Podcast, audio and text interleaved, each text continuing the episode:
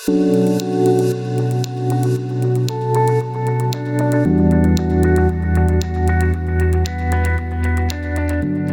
poslucháči, vítam vás pri ďalšej epizóde podcastu Na rovinu o podnikaní. Tento podcast vám prináša spoločnosť Prosajt Slovensko. Urobili sme už viac ako 100 epizód o rôznych podnikateľoch, ktorí sa prebíjali slovenským prostredím podnikania, dosiahli veľké i menšie úspechy. Rozprávame zároveň aj o tom, aký život e, nás čaká nielen pri podnikaní, ale aj mimo neho. V poslednej dobe máme veľa epizód e, z pohľadu psychológie, podnikania a tak ďalej, takže vždy sa máte na čo tešiť a nebude to dnes inak. Dnes mám v štúdiu veľmi zaujímavého hostia a budeme sa rozprávať o tom, čo možno niektorí z vás poznajú a niektorí z vás možno by chceli spoznať a to je nejaký taký prechod zo zamestnania do podnikania, čo to všetko obnáša. Pri mikrofóne dnes vítam veľmi zaujímavého hostia Viktora Šelestáka. Ahoj Vilo, ďakujem za pozvanie. Ja ďakujem, že si prišiel takto narýchlo, keď sme sa dohodli v podstate iba pred dvomi dňami. Tvoj príbeh je veľmi zaujímavý, ja som si čítal nejaké články o tebe v časopise Forbes alebo v iných Uh, možno ľudí, čo tak najviac zaujalo na tom tvojom príbehu? Povedz hneď na úvod, aby sme povedali, o čom to dnes bude. Áno, no určite teda uh, predpokladám, že ich zaujalo um, tá zmena, ktorá teda nastala, tá profesná zmena a vlastne ten, ten rozbeh vlastného podnikania. Čiže to bolo zaujímavé aj pre médiá, hej, ukázať ľuďom, že sa to dá v zásade veľmi jednoducho na prvý pohľad urobiť. Áno, áno. Čiže všetci z vás, ktorí počúvate, môžete začať podnikať. Dnes vám to Viktor vysvetlí ako na to. A predtým, než sa k tomu dostaneme a dostaneme sa k jeho druhého menu, druhému menu, tak si ešte povieme, ako si teda naozaj začínal. Takže skús e, na začiatok e, našim poslucháčom povedať, e, čo si vyštudoval a čo boli tvoje prvé kroky k ozajstnej práci. Áno, takže mm, ak by som tak mal nejako chronologicky začať, tak uh, vyštudoval som Vysokú školu výtvarných umení, konkrétne katedru fotografie nových médií u profesora Luba Stacha. A školu som ukončil, ja neviem, to mohlo byť rok, toto mám poznačené, aby som sa v tom nestrácal, v 2017. A v vlastne magisterskom ročníku som začal pracovať pre súkromnú televíziu, ktorá sídli na Kolíbe kde vlastne som pracoval a aj sem tam teda participujem ako štúdiový kameraman na štúdiových teda reláciách. A ty si študoval fotografiu, Áno. viem, že uh, tvoje štúdium nebolo marné a že si dokonca mal nejaké výstavy, dokonca som videl tvoju nejakú knihu, alebo teda tvoje fotografie publikované v nejakej knihe. Skús to ešte približiť posluchačom. Áno, akože v rámci, v rámci školy sme mali stále teda nejaké školské, školské výstavy a nejaké, nejaké podujatia, kde teda sa vystavovali študentské práce, ale to bolo tak akože automaticky sa to nejako akoby chápe akceptuje, že jednoducho ten študent musí mať nejaké výsledky ale po škole potom prišli e, ponuky na, na výstavy. V roku 2018 to bola Slovenská národná galéria, a kde som teda participoval ako fotograf s dvoma fotografickými projektami. Vtedy to bolo pod e, kurátorskou, kurátori boli teda Filip Vančo a Aurel Hrabušický a tam som vystavoval dva projekty a jeden z nich je ten, o ktorom hovoríš, ktorý bol e, vlastne potom publikovaný aj knižne a to je projekt, ktorý sa volá, že Šelestakové pekné fotky. A prečo ty si e, išiel študovať fotografiu? Ťa to nejak bavilo? Fotil si predtým? Alebo ako došlo k tomu, že si vybral takýto obor? No, ono, ono e, je to také zvláštne. Ja som totiž to vyštudoval strednú premyslenú školu strojnícku. Potom som išiel študovať do Bratislavy na pomaturitné štúdium fotografický dizajn a potom som sa teda dostal na VŠVU. A, a prečo tá fotka? Mm, mal som nejakú potrebu v tej dobe uh, zaznamenávať realitu. Hej. Čiže to je médium, ktorú, ktoré dokáže tu teda realitu zaznamenať uh, veľmi presne. A ty si sa špecializoval viac na nejakú dokumentárnu fotku, alebo ako by si špecifikoval, že čom si vlastne bol dobrý a prečo si teda sa dostal hneď počas štúdia na takéto výstavy a do knihy? No ono na škole, na VŠV, teda tým, že to je umelecká škola, tak uh, boli tam ambície pedagógov a vôbec smerovanie tej školy robiť výtvarné projekty, kde človek, alebo teda študent uh, prerozpráva svoj názor v tom danom médiu, v ktorom, s ktorým vie pracovať a v ktorom sa dokáže mm, vyjadriť. Hej. A mne tie výtvarné, mm, a, výtvarné projekty nešli. Hej, že ja som fakt mal radšej tú, tú realitu. Nikdy som nebol dobrý nejakom aranžovaný, preto ma lákala aj taká tá, taký ten typ dokumentárnej fotky, čo nakoniec aj tie šalestakové pekné fotky sú, hej, že ono sú to uh, zátišia, ktoré som nachádzal počas prechádzky meste, mestom, kde. Čiže uh, je to tá realita toho mesta, tých všetných dní a obyčajných momentov. E, mňa zaujala tá publikácia, ja som si tie fotky pozeral, e, musím sa priznať, že sa mi veľmi páčia a neviem, či kurátorka, alebo teda kurátor, alebo niekto iný napísal k tomu taký text, že je veľa rôznych takýchto fotografií aj e, povedzme v západnej Európe a že ty ukazuješ ako keby takú zvláštnu krásu východnej Európy, ktorá je na jednej strane možno pre niektorých ponura a na, pre niektorých farebná. A na tých tvojich fotkách zrazu je taký vždy nejaký farebný akcent tej, tej scény, ktorú odfotíš, ktoré možno ľudia bežne nevidia svojimi očami, takže určite veľmi zaujímavé. Áno, áno, akože e, ten projekt bol založený už počas vysokej školy, ale nikdy to nebol projekt, ktorý vznikol v rámci nejakej semestrálnej práce. Skôr to bolo akoby... Mm, sa nejako vyhraniť tej škole, pretože každý jeden projekt, ktorý sa robil v rámci semestra, si vyžadoval nejakú anotáciu. Hej, ideálne na nejak, v rámci nejakej A4. Pre mňa to boli veľmi otravné veci. Jednak to písať a potom to čítať po druhých. A jednoducho, šelest takové pekné fotky v živote odo mňa žiadnu anotáciu nemali. Hej, čiže ja som k tomu nikdy nedával nejaký popis, nikdy som uh, tomu nepísal nejaké texty, ale časom sa teda tie texty nazbierali od, od kurátorov, čo je fajn. Hej. Ehe. Takže e, vzniklo to takýmto spôsobom. Z toho mne vychádza, že máš rád pekné farby, síte farby a možno práve preto si začal robiť to podnikanie, k tomu sa dostaneme neskôr, čiže vyblednutá farba nie je dobrá farba, treba ju oživiť. Áno, treba, treba to tam troška pridať grády tomu, aby to bolo Takže také, tam bol... také cirkusánske. Ja som to povedal, že taký cirkusánsky projekt. Hey. Ale tam to teda začínalo aj to, čo možno dnes robíš. E, predtým ešte, než prejdeme k tej tvojej dnešnej práci a ako si sa k nej dostal, tak skús ešte trošku vysvetliť. Ty si to tak veľmi korektne začal, že v nejakej televízii na kopci, ja poviem rovno, že v Jojke. Áno, televízia Joj. nie, nie sme v rádiu, tak môžeme robiť aj reklamu. Takže ty si sa dostal uh, k jobu, ktorý možno, že zase pre niekoho je veľmi atraktívny robiť kameramana v televízii. Ako si sa k tomu dostal? A dostal som sa tam, dostal som sa k dverám hlavného kameramana Doda Šimončiča, kedy som tam vstúpil a ukázal mu nejakých pár, pár filmov alebo pár videí vtedy, ktoré som natočil a, a tak sa to celé začalo. Akože veľmi, veľmi prirodzené. Máš v poznámkach, že ktorý to bol rok? V poznámkach uh, nie, ale tuším, že to mohol byť rok 2016. V 2017 som končil vysokú školu a vlastne posledné dva ročníky magistersky som už pracoval teda e, pre televíziu JOJ. Čiže si si už ako študent dokázal privyrobiť, čiže už vtedy si si založil živnosť, alebo akým spôsobom Áno, si vtedy som, som bol nutený si založiť živnosť a spoznať proste ten život e, živnostníka a, a odvody a všetko, čo k tomu patrí. Ešte mi skús povedať, keďže ty si bol vtedy povedzme treťak alebo štvrtak na vysokej škole. Piatak až tak. Piatak, aj. aj. Veševo je 6 ročná. To ako medicína. No, Dobre. Áno, okay. skoro. Tak aha, vytvarníci musia sa dlho pripravovať. To znamená, že si bol ale v podstate študent. Uh, ako si si zakladal tú živnosť? Pamätáš si to? To si si sám celé urobil, alebo ti niekto s tým pomohol? A, niečo som si asi o tom načítal a jednoducho som, tuším, že prvýkrát som to riešil cez nejakú spoločnosť, čo dokáže robiť tieto veci cez internet.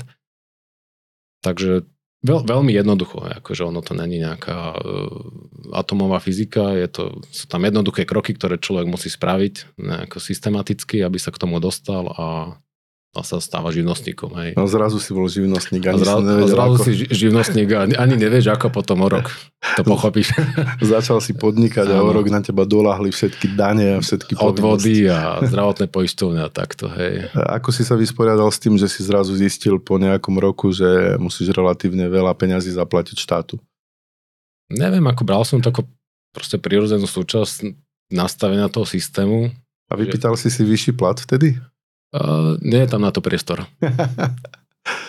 Dobre, no pre teba ako študenta to určite bola, nepoviem to, že brigáda, lebo to už bola asi plnohodnotný job. To bola práca. Hej. To nebola brigáda. Áno. Uh, bavilo ťa na tej kamere niečo iné ako pri tom fotení? Uh, skôr pre mňa bolo zaujímavé sledovať to, že Vysoká škola vytvorených umení je na kopci a na kopci oproti je televízia JOJ. A vlastne keď som zliezal trolejbusom z jedného kopca na druhý, tak to bolo ako keby som vychádzal z jednej reality a vchádzal do druhej reality. Hej, že VŠVU to bol proste tak, ja som to povedal, že to bolo detské ihrisko, to bol zá, zámeček hej, hore na kopci, kde si ľudia fungovali nejakým spôsobom, veľmi príjemným. A potom zrazu som otváral dvere na štúdiu, kde akože bola brutálna komercia, že akože komerčnejší formát ako televízia asi neexistuje. Hej, čiže to bol také, ako keby taká mierna schizofrenia, hej, že preladiť sa, naladiť sa hlavne na tých ľudí, lebo a, rôzne povahy a, a rôzne mm, duševne a duchovne nastavení ľudia pracujú tam a tam. No, čiže išiel si do toho takým, by som až povedal, že pre mnohých je možno veľký sen robiť fotografiu celý život. Ja som osobne poznal iba jedného veľkého fotografa, to bol Tibor Husár a mal som možnosť s ním aj robiť nejaké publikácie a odvtedy uh, si veľmi vážim akúkoľvek prácu fotografov, čo dokážu urobiť a čo dokážu ukázať svetu. A ty si vstúpil teda do komercie uh, v televízii Joj. Čo to obnášalo, tá tvoja práca, alebo vlastne už podnikanie de facto v televízii Joj? Čo si vlastne robil? Ešte skús trošku vysvetliť poslucháčom. Hey, no ono, ono to bola práca, pretože mm, tie zákazky som dostával ako keby z hora, aj od šefa. Že ja som si nevyhľadával, nebol som oslovaný, jednoducho máme tam šéfa, ktorý nám tú prácu prerozdieloval nejakým spôsobom, hej. A prepač, a...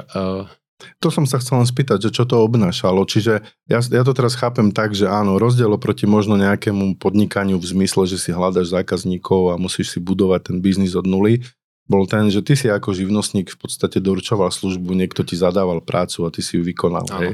Čiže pred, pred, ja si predstavujem, že si teda strávil veľa hodín v štúdiu, kde si držal nejakú štúdiovú kameru a mal si na starosti, aby ten obraz bol kvalitný v tom výstupe. Hej? Kvalitný a ostrý. A ostrý. Áno. Bolo to veľmi náročné, pretože ja som o štúdiovej kamere nevedel absolútne nič keď mi to moji terajší kolegovia, alebo teda vysvetlovali, ako sa drží štúdiová kamera, tak ja som to držal úplne za jedné švenk páky, ako by sa mali držať. Čiže bolo to o tom, že som mal niekoľko mesiacov spotené dlane od stresu. Tep, podľa mňa tam bol 150 a vyššie, pretože je tam vysoký nárok na to, aby si bol bezchybný, aby si bol ostrý, aby si sa netriasol, aby si to vedel správne v ten moment zakomponovať. Čiže je to veľmi e, stresujúce prostredie. A keď o tom nevieš nič, tak je to o to horšie. Alebo o to lepšie. No proste, to sa v čom vyžíva. To znamená, že ty, ty ako štúdiový kameraman máš na starosti od e, kompozície až po ostrosť, že a sám si ostríš ako kameraman v štúdiu? Áno. Hej. O, o, e, tie Kompozície sú nejakým spôsobom štandardizované pri tých daných formátoch, ale jednoducho ty ich musíš dodržať, musíš e, vnímať, čo sa deje na scéne, musíš reagovať na to. A ostrosť, áno, ostrosť je na kameramanovi. A robil si niekedy aj iný ako štúdiový projekt, ako kameraman? E, málo čo, tiež to bol v rámci, v rámci telky, e, robili sa také ek, exteriéry, a tak vtedy. Ale ako nejaká, že filmová kamera, tak s tým nemám skúsenosti. Čiže ja som fakt akože štúdiový kameraman. Ako dlho si vydržal pri tomto jobe, alebo teda robíš to dodnes, pokiaľ som to dobre pochopil? Áno, robím to dodnes. Vo veľa menšej miere ako, ako kedysi, ale robím to dodnes. Takže par, participujem na, na niekoľkých projektoch, ktoré sa momentálne točia. Momentálne to aj nejaké politické diskusie a podobné formáty. Uh, pokiaľ si teda pamätám, si pred chvíľou povedal, že si začínal už v roku 2015, uh, to znamená, že... 15, 16. 16, to znamená, hej, že dnes už to je v podstate 8 rokov, čo robíš uh, kameru v štúdiu pre televíziu JOJ. Uh, v určitom momente si ale asi teda prišiel na to a toto ma teraz bude zaujímať a chcem, aby si to vysvetlil poslucháčom, uh, kedy nastal ten moment, že si si povedal, že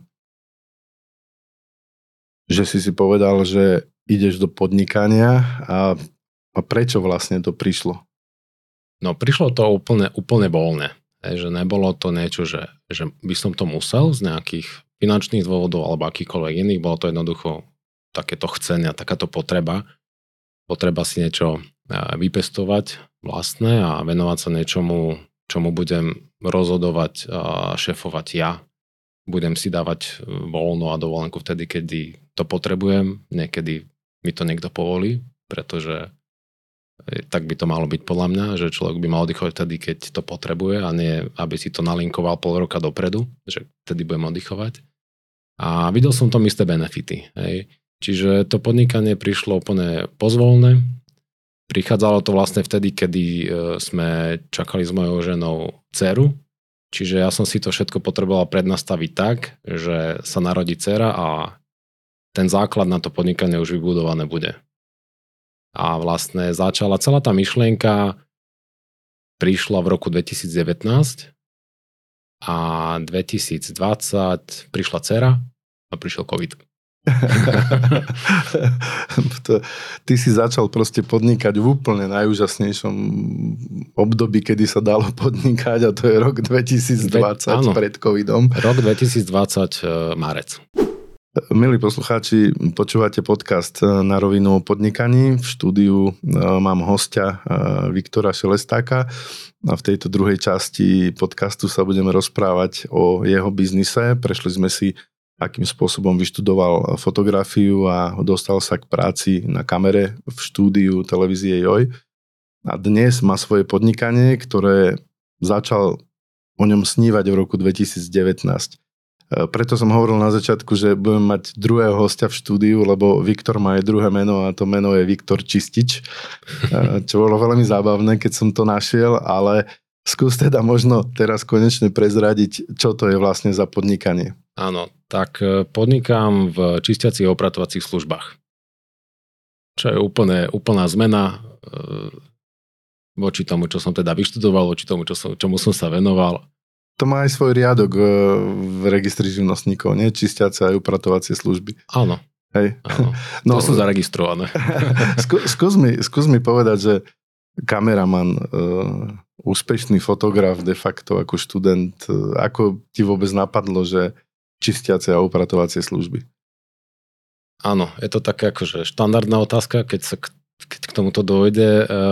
Ja som si na to už akože zvykol odpovedať eh, takým spôsobom, že mám rád čistotu, estetickú, vizuálnu, ale aj takú tú praktickú, fyzickú čistotu. Čiže a stále ma fascinovali istým spôsobom stroje a mechanizmy. A, a tak som nejako rozmýšľal, že, že že aký, aké všetky nejaké pozitívne stránky mám a čo dokážem, tak e, mi napadlo, že, že, že toto bude zaujímavé smerovanie a že kľudne to môžem brať ako, ako nejaký umelecký projekt. Čiže zač, zač, začalo to takto nejako. A dobre, ty si povedal, že v roku 2019 si, si proste povedal, že idem skúsiť zmeniť robotu, skúsim niečo iné robiť a keď sa narodí dcera, tak už to chce mať pripravené. To znamená, že ty si prioritne chcel niečo iné robiť, ešte si asi nevedel, že teda budeš robiť čistiace a upratovacie. To som práve že vedel. vedel. To som, to mm-hmm. som vedel. Ja som uh, si pripravoval web, logo, pretože všetko, uh, čo sa dá dohľadať pod uh, mojou značkou, tak som si robil úplne sám. Mm-hmm. Čiže od loga, cez web, cez obsah, cez vizuál, všetko ako keby môj projekt. To si teraz vlastne povedal takú vec, ktorá je pre mnohých dosť odradzujúca, hej, lebo chcú začať možno podnikať a hľadať svojich klientov a dnes v dnešnej dobe bez nejakého dobrého webu sa nezaobídeš a väčšinou sú tam ľudia zrazu bezradní, že ako si ten web, že to je drahá vec, musím si to objednať. Čiže ty si ako človek skúsený s vizuálnou tvorbou, ja som si aj pozeral, tvoj web je, je urobený naozaj veľmi dobre, vidno, že to robil človek, ktorý robil s vizuálnymi prostriedkami predtým, takže klobúk dole, e, aj tvoje intro video, ktoré máš na tom webe, tak je profesionálne spravené. Je, ale to si teda, to som si robil sám, to mi robil e, Marek Kačer, kolega, takže Čiže ty proste máš prístup ku všetkým reklamným prostriedkom, ktoré treba na podnikanie, ako keby prirodzene.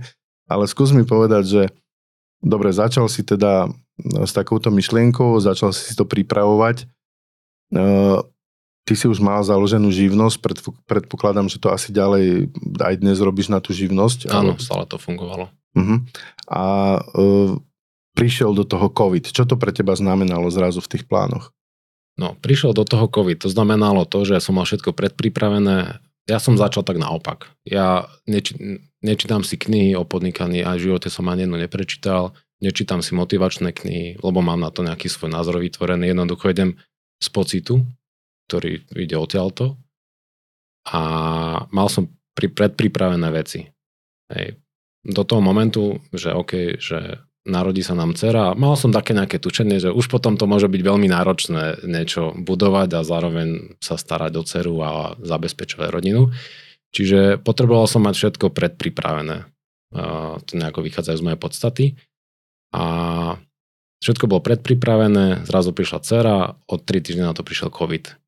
A potom prišla otázka, že OK, že tak som sa pýtal ženy doma, že ľubí, že, že a čo, čo teraz budem robiť, že že budem teraz čakať, či ten COVID odíde, alebo na ako dlho sa to zdrží, tak by som čakal asi 2,5 roka, alebo teda ako dlho to trvalo. Ale rozhodol som sa do toho ísť, pretože som do toho investoval e, veľa, veľa energie a veľa času. Tak som sa do toho pustil, pustil som to tak akože do sveta a, a začalo to fungovať. Malo to asi nejaké obmedzenia, lebo počas toho covidu boli obmedzené e, často aj návštevy v nejakom období, čiže vtedy si asi nemohol vykonávať tú prácu, hej? Uh, mohol.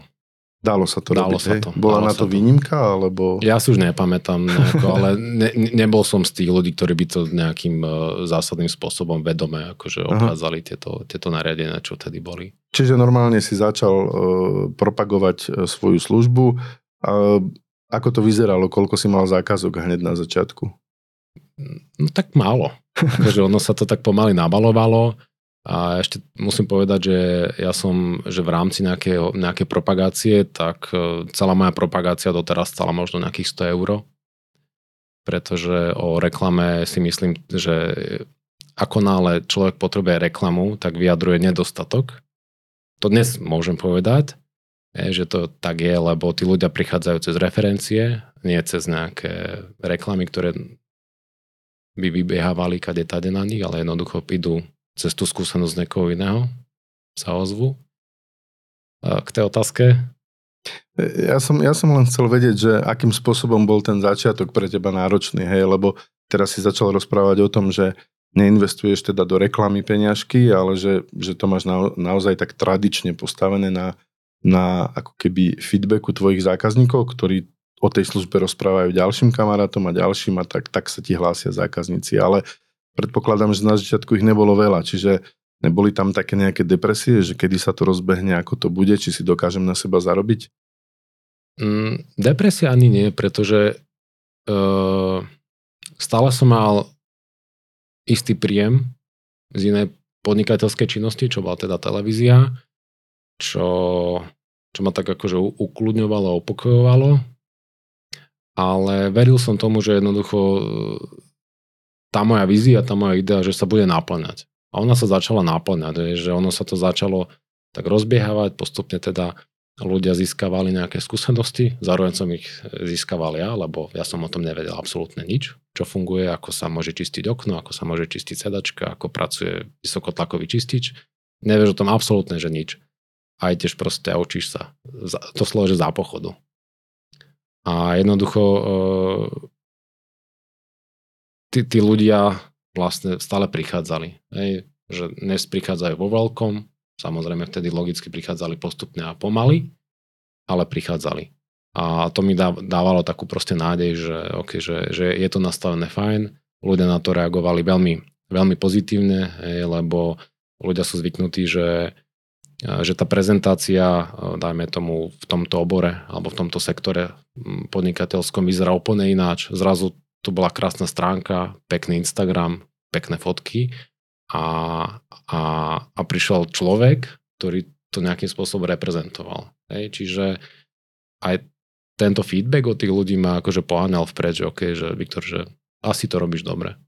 Čiže ty si v podstate úplne, by som povedal, prirodzene e, svojim talentom začal budovať nejakú firemnú kultúru, čo je okolo toho sa dnes píše veľa kníh a tak ďalej. Ty v podstate si si tak prirodzene povedal, že urobím peknú značku a ja budem ju pekne prezentovať. Áno, ja som to začal úplne asi, asi opačne, ako, by, ako ľudia možno vedia a poznajú to. Ja som začal logom.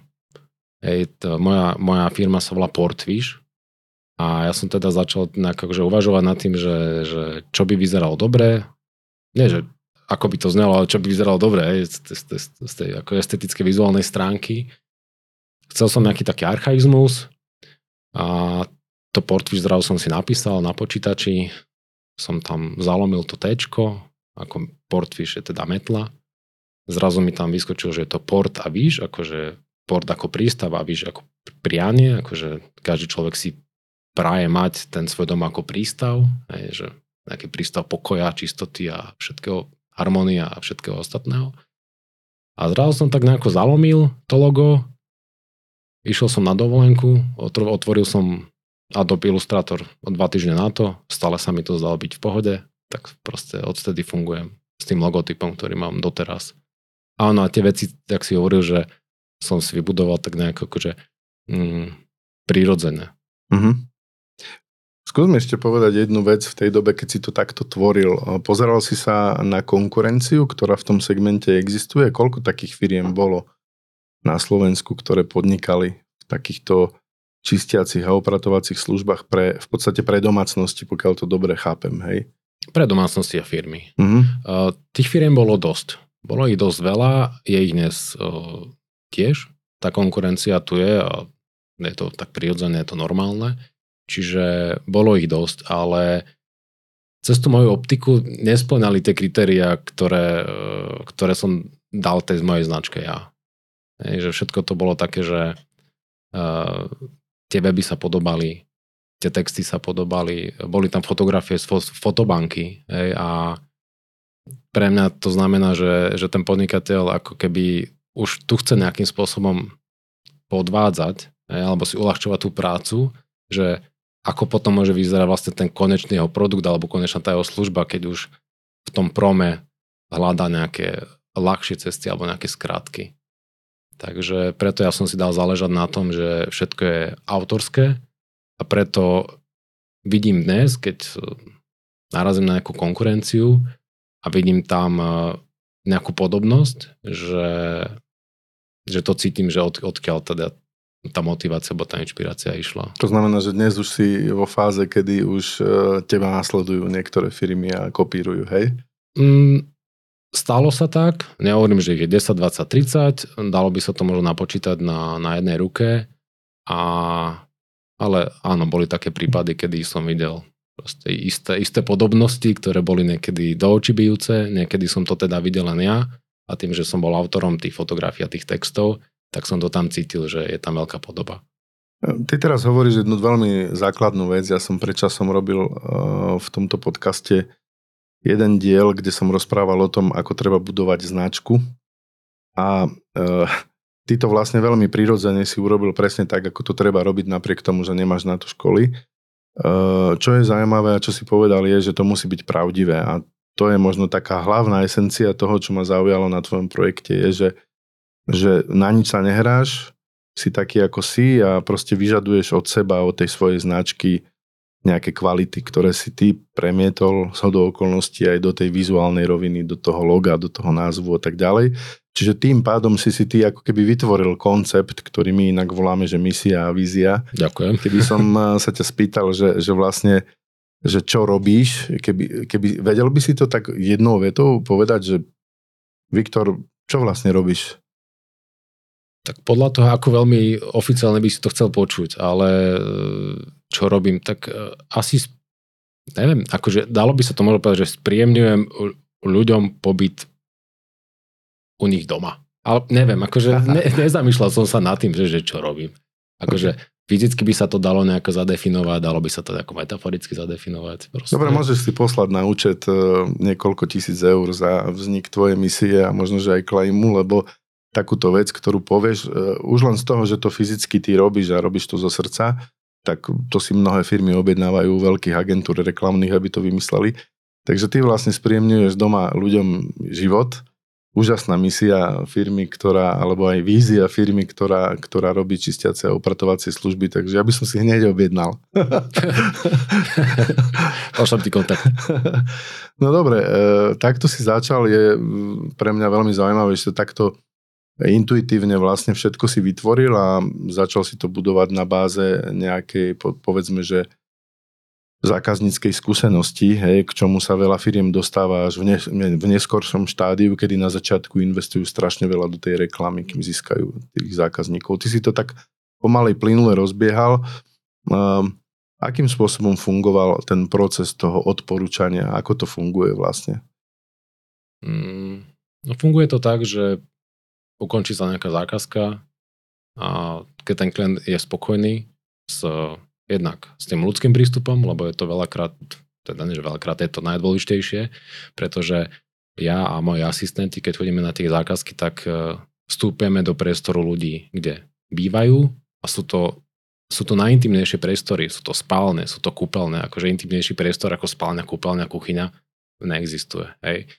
Čiže a teraz som sa stratil, ja som sa pýtal, že uh, ako vlastne fungujú tie odporúčania. Áno, tie odporúčania, dobre. Ja som sa už vrátil teda pôvodnej myšlenke, že je to samozrejme tým, že, že treba tam zanechať dobrý dojem. Čo sa týka tej ľudskosti, pretože na tom to stojí a padá. A potom samozrejme to padá a stojí taktiež na tej práci, ktorú človek tam zanechá.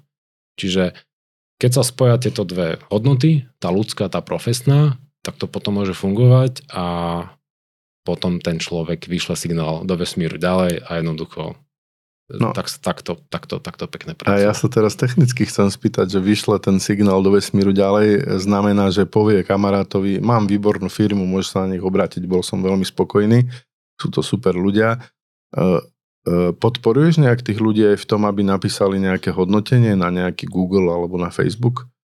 Uh, nemám to vo zvyku, väčšinou to nechávam na taký voľný priebeh, že tí ľudia uh, mi napíšu nejaký feedback, ja teda si spravím nejaký print screen, potom to odprezentujem. A, ale nie, nie je to o tom, že ja tých ľudí presviečam, že prosím vás, napíšte mi nejaký, nejaké odporúčanie. Takže je to na tej mm, na rozhodnutí toho daného klienta, zákazníka, či to chce nejako uh-huh. oficiálne, či urobi nejakú storku na Instagram, uh-huh. alebo či dá nejaký post o tom. Uh-huh. Väčšinou to je tak, že, že tí ľudia sa nejakým spôsobom poďakujú, hodnotia tú prácu a, a, a ja viem, že, že, že je to všetko v poriadku. Predpokladám, že si aj vypýtaš možno, že povolenie na to, aby si vedel odfotiť nejaké veci. Áno, áno, to určite, pretože e, je to dôležité. Ako som hovoril, sú to najintimnejšie priestory ľudí a nebolo by úplne košer, aby si zrazu človek, e, aby teda človek videl uh-huh. časť svojej obývačky niekde na nejakom verejnom profile firmy. Uh-huh. Takže na všetko si pýtam povolenia, čo sa týka fotografií. Ty si vlastne v takom segmente, kde podľa mňa veľmi dobre fungujú fotografie pred a po, čo je taký špecifický segment ano. fotografický. To používaš takisto?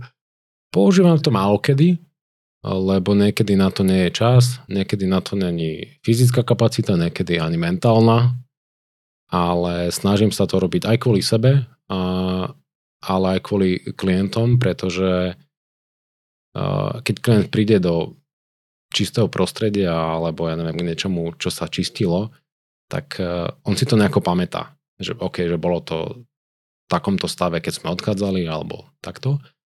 Tak ja si stále spravím fotku pred a po, aby som to vedel potom porovnať, lebo už sa to potom ťažko porovnáva. Ja jednoducho, keď mu že, že OK, že, že tu bolo takéto znečistené a zrazu vidia, že a OK, že, že to je 0 a 100 Takže a samozrejme, keď to je takto, tak ja to potom aj odprezentujem, pretože je to aj dobrá reklama o tom, že ako sa darí alebo nedarí. Dobre, ja sa ťa spýtam ešte potom jednu takú praktickú vec. Bavili sme sa o tom, akým spôsobom si si ty vyvinul postupne komunikačné kanály, web a všetky tieto veci. Ako si to začal naplňať e, v tej samotnej práci.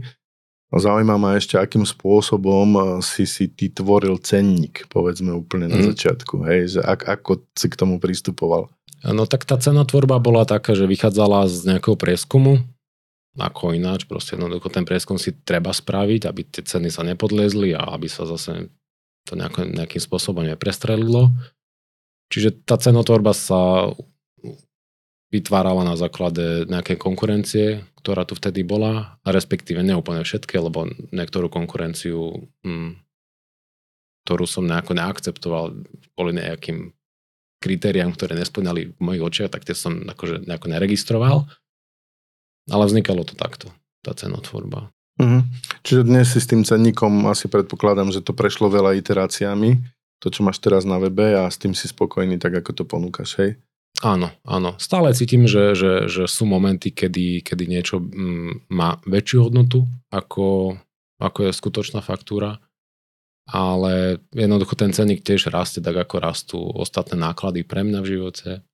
A jednoducho aj keď si človek začne samozrejme viacej veriť v tých veciach, tak aj tie ceny vtedy môžu troška, troška sa zvýšiť.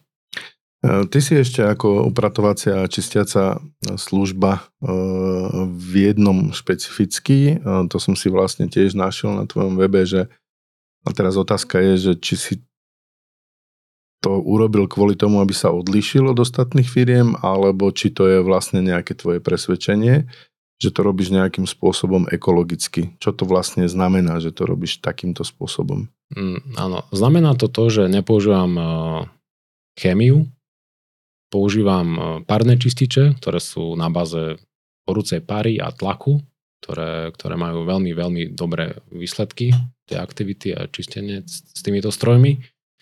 A áno, je to také moje presvedčenie, vychádzalo to aj z toho, že sme čakali dceru, a jednoducho potrebovali sme nejakým spôsobom upraviť domácnosť, upraviť e, tú chémiu, ktorú sme dovtedy používali, lebo zrazu prišli cumliky a človek to nechce úplne vymačať v nejakej bežne dostupnej e, nejakom saponáte. Takže vychádzalo to aj z takéto potreby, čiže sa to opäť niekde stretlo. Hej, že, že tá potreba to robiť sám pre seba, pre svojich najbližších a áno, bol to, mm, ako nemohol by som povedať, že, že nie, že nebol to nejaký akože strategický úmysel. Bolo, bo, bola tá potreba sa nejakým spôsobom mm, odlišiť od, od konkurencie, ktorá, ktorá tu vtedy fungovala. A to znamená, že ty vieš úplne všetky prostriedky čistiace nahradiť e, čisto prírodnými látkami, alebo naozaj akože, či, používaš niekedy aj nejaké chemické čističe? Čo sa, e, e, čo sa týka používania ako klasické chémie, ktorú poznáme z regalov, z drogery, tak ten nepoužívam. Ja používam na ocot a, a dalo by sa povedať, že také tie babičkové recepty zaručené. Ale jednoducho už mám stratégie, pracovné postupy, ktoré, pri ktorých nepotrebujem ani kvapku akékoľvek chémie. Tak to klobúk dole. To si a od začiatku takto nastavil, hej? Áno. Áno, tak som to chcel a, a, a tak to funguje a sú s tým akože krásne výsledky. Čiže myslíš si, že aj toto je napríklad e, pre ľudí nejaká, nejaký presvedčovací argument, že zavolajte Viktora Čističa a on vám to urobí absolútne bez akýchkoľvek chemických prísad? Určite je to pridaná hodnota, pretože tam, kde sa vyskytnem, tak tam sú väčšinou malé deti alebo, alebo zvieratá, alebo ľudia, ktorí si dávajú záležať na tom, že OK, že nechcem mať tu mať ani kvapku chémie, alebo ľudia, ktorí majú nejaké proste kožné choroby, alebo problémy s dýchaním, alergie. A fakt tí ľudia, ktorí, ktorí premyšľajú nad tým, s čím si umývajú riad doma, s čím si umývajú podlahy, a s čím si dajú vyčistiť madrac, kde človek proste 8 hodín leží a dýcha. Takže ide to bez chemie. Tak a samozrejme druhá veľmi dôležitá vec potom, ktorú treba povedať, je, že to, čo vylievaš do výlevky, potom neškodí potom za, životnému prostrediu. Zase to ide ďalej a zase je tam nejaký iný mhm. cyklus, no. ktorý sa tu odohráva v rámci planety, áno. Takže klobúk dole, e, ty si príklad, že sa dá podnikať aj takýmto spôsobom, nepoškodzovať životné prostredie veľmi fandím tomu. Ako sa ti darí? Si už 5. rok na trhu? Ako to vidíš dnes? Máš dostatok zákazníkov? Stačíš to robiť sám? Alebo máš nejaké plány na nejaký ďalší rozvoj? Uh, plány mám. Plány mám, čo sa týka nejakých ako podnikateľského smerovania, a nejakých produktov, vylepšovania, zlepšovania tých služieb, čo sa týka možno nejakej, nejakého zjednodušenia, lebo mnoho vecí sa dá s mnohými vecami takto. Mnoho vecí zjednoduší nejaký stroj, prístroj. Hej? A, a tej ponuky je mnoho na takéto zjednodušovania práce. Čiže stále je to o tom, že, ako, že vzdelávať sa, no je to proste klíše, ale akože aj v tomto segmente sa dá nejako vzdelávať, vyhľadávať nové prostriedky a nové, nové prístroje. A Ďalšia časť otázky. Otázka je, že kam to smeruje. Bude nejaký megaport, víš, kde budeš mať 40 zamestnancov, Takto. alebo pri tvojej povahe založiť nejaký ďalší biznis. Kde sa vidíš dnes? Hey, no, momentálne sa vidím tak, že megaport, víš, to nebude. Ja som nikdy z toho nemal predstavu o, o nejakej veľkej firme e, v zmysle mať nekonečne veľa zamestnancov, pretože ako som hovoril pred chvíľkou, tí ľudia prichádzajú do intimných priestorov klientov a tí ľudia jednoducho chcú vedieť, e, kto k ním príde na 3-4 hodiny, možno len na jednu. Jednoducho tí ľudia to potrebujú vedieť. A,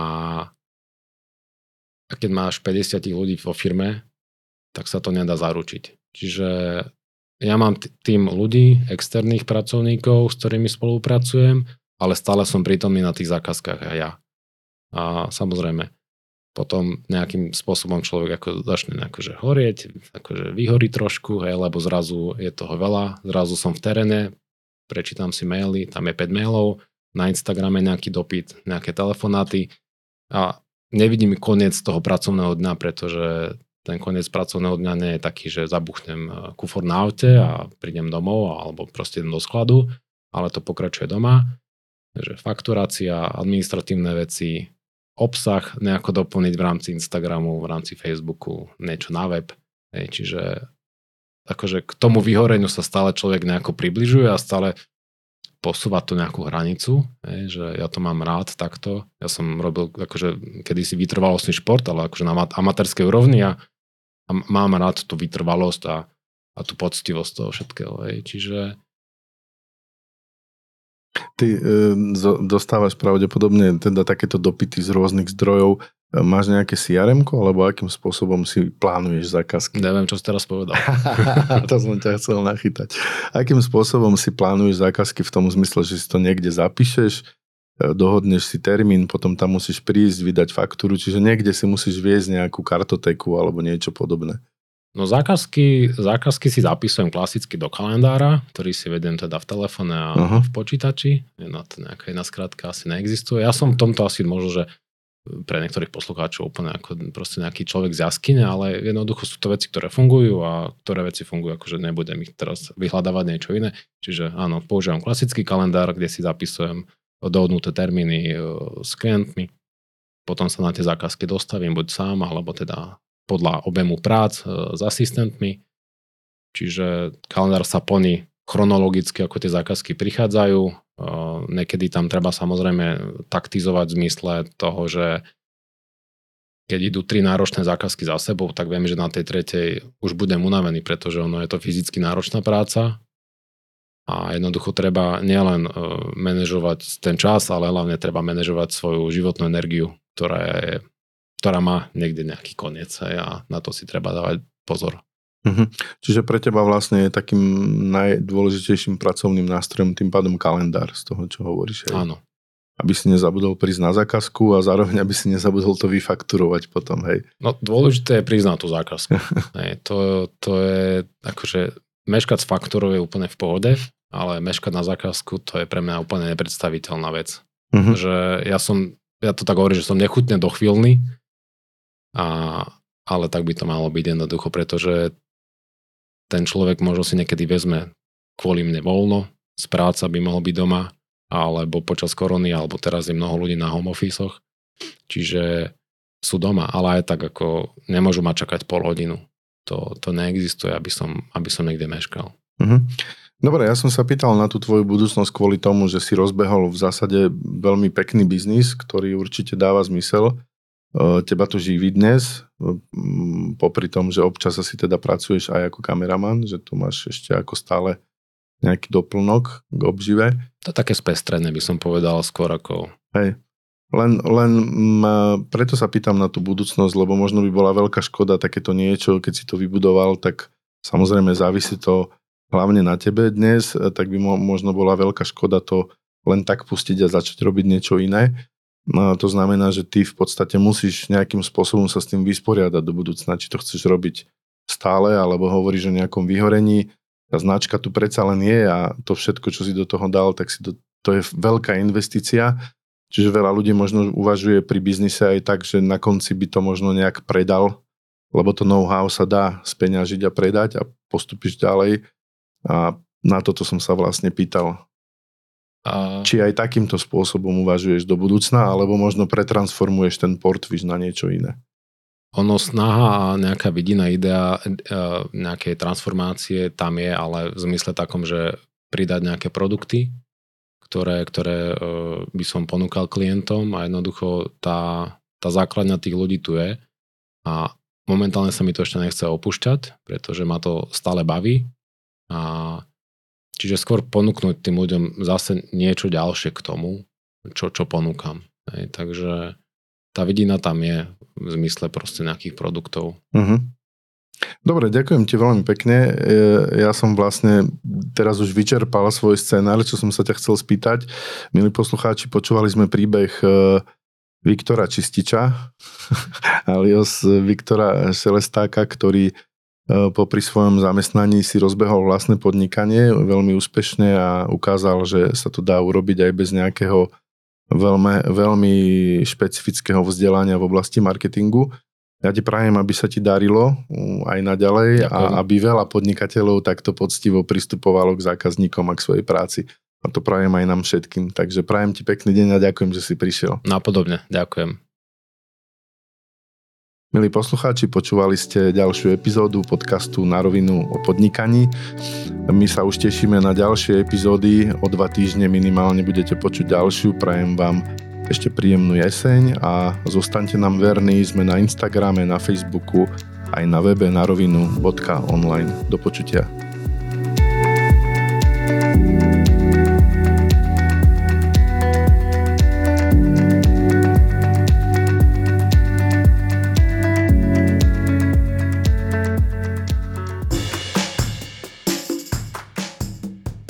Počúvali ste na rovinu o podnikaní. Dvojtýždenný podcast spoločnosti ProSite Slovensko. Podcast na rovinu o podnikaní nájdete vo vašich mobilných podcastových aplikáciách alebo na streamovacej službe Spotify, ale aj na webe www.narovinu.online. Strich a produkciu zabezpečila spoločnosť Button Media. Do počutia o dva týždne.